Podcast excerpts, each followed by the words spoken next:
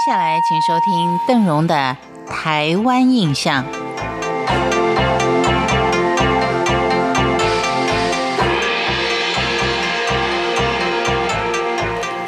已经炎热了好长的一段时间啊，来了一个小台风，又好不容易让北部有一点点清凉的感觉。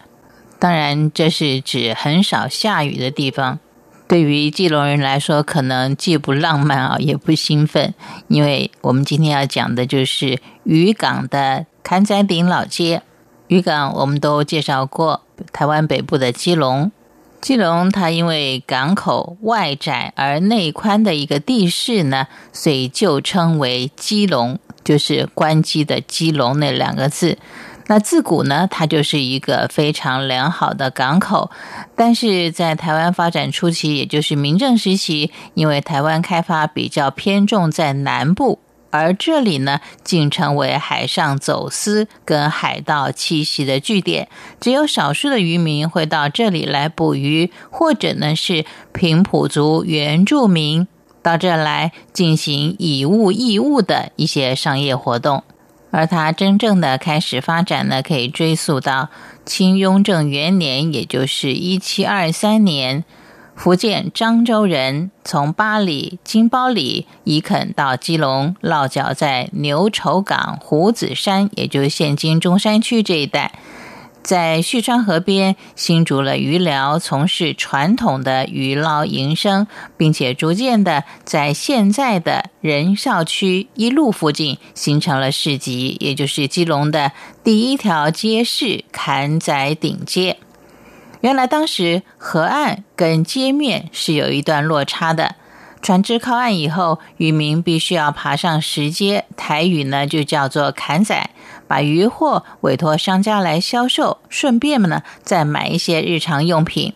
所以呢崁仔顶的名称就是由此而来的。既然有了商机，当然移民就越来越多，就在当地填河造路，拓展出了新店街跟核心头市街，这些呢也都是在乾隆以后的事情了。一九零七年，日本人把河道截弯改直，辟建了汛川运河，提供港区接驳货物之用，并且在新生路块上新建了码头、火车站，使基隆成为全岛陆路交通的一个起点，也打开了基隆港的通商门户。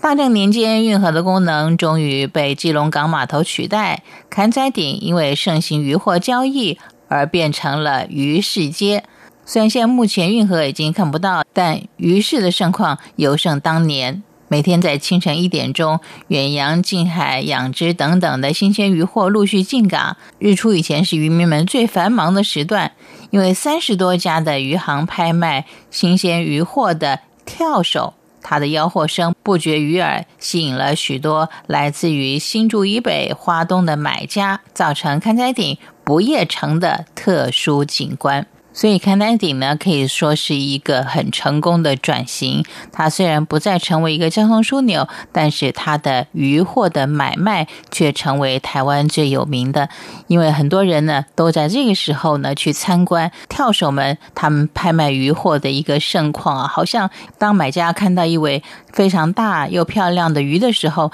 那种激动的情绪也会感染大家。记得以前朋友呢也曾经约我啊要去看卖鱼，他说一定是你没有看过的。我心想说卖鱼谁没有看过，但是到那里去啊，好大的一个厂房，每一个跳手啊对于每一只鱼的喊价，呃、它绝对不是我们在市场看到的那种状况啊。那种情形会让你觉得你当时也会有冲动要一个出一个很好的价钱把那条鱼给带回家。所以今天虽然介绍的是渔港的崁仔顶老街，但是希望您看的是卖鱼跳手们他们的绝技。感谢您今天的收听，我是邓荣，台湾印象，我们下回见。